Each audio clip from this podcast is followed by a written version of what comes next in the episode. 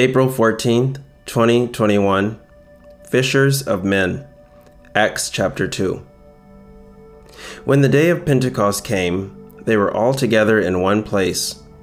Suddenly, a sound like the blowing of a violent wind came from heaven and filled the whole house where they were sitting. They saw what seemed to be tongues on fire that separated and came to rest on each of them. All of them were filled with the Holy Spirit and began to speak in other tongues, as the Spirit enabled them. Now there were staying in Jerusalem God fearing Jews from every nation under heaven. When they heard this sound, a crowd came together in bewilderment, because each one heard their own language being spoken. Utterly amazed, they asked, Aren't all these who are speaking Galilean? Then how is it that each of us hears them in our native language? Parthians, Medes, and Elamites, residents of Mesopotamia, Judea, and Cappadocia, Pontus and Asia, Phrygia and Pamphylia, Egypt, and the parts of Libya near Cyrene, visitors from Rome, both Jews and converts to Judaism, Cretans and Arabs, we hear them declaring the wonders of God in our own tongues. Amazed and perplexed, they asked one another, What does this mean? Some, however, made fun of them and said, They have had too much wine. Then Peter stood up with the eleven, raised his voice, and addressed the crowd Fellow Jews, and all of you who live in Jerusalem, let me explain this to you. Listen carefully to what I say. These people are not drunk as you suppose. It's only nine in the morning. No, this is what was spoken by the prophet Joel. In the last days, God says, I will pour out my spirit on all people. Your sons and daughters will prophesy, your young men will see visions, your old men will dream dreams. Even on my servants, both men and women, I will pour out my spirit in those days, and they will prophesy.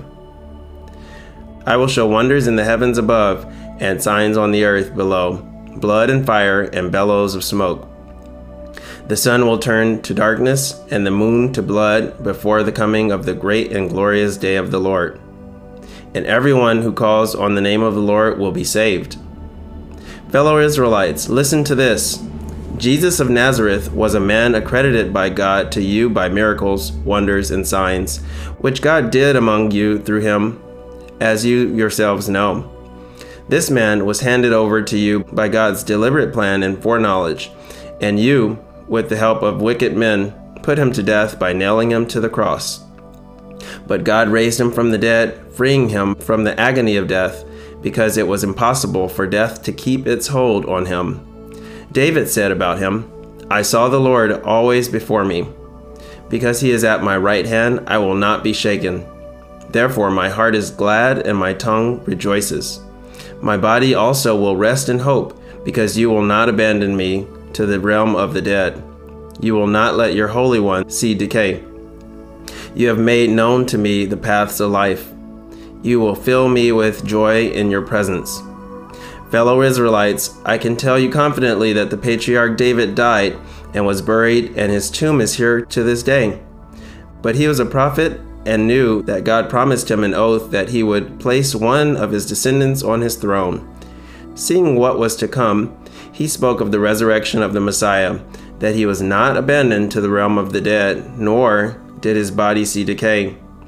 God has raised this Jesus to life, and we are all witnesses of it.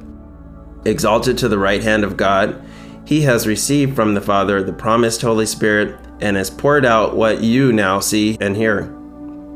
For David did not ascend to heaven, and yet he said, The Lord said to my Lord, Sit at my right hand until I make your enemies a footstool to your feet. Therefore, let all Israel be assured of this God has made this Jesus, whom you crucified, both Lord and Messiah.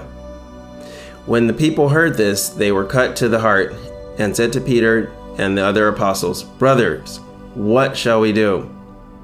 Peter replied, Repent and be baptized, every one of you, in the name of Jesus Christ, for the forgiveness of your sins, and you will receive the gift of the Holy Spirit.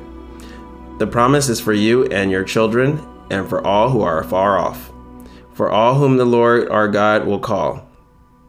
With many other words, he warned them, and he pleaded with them Save yourselves from this corrupt generation.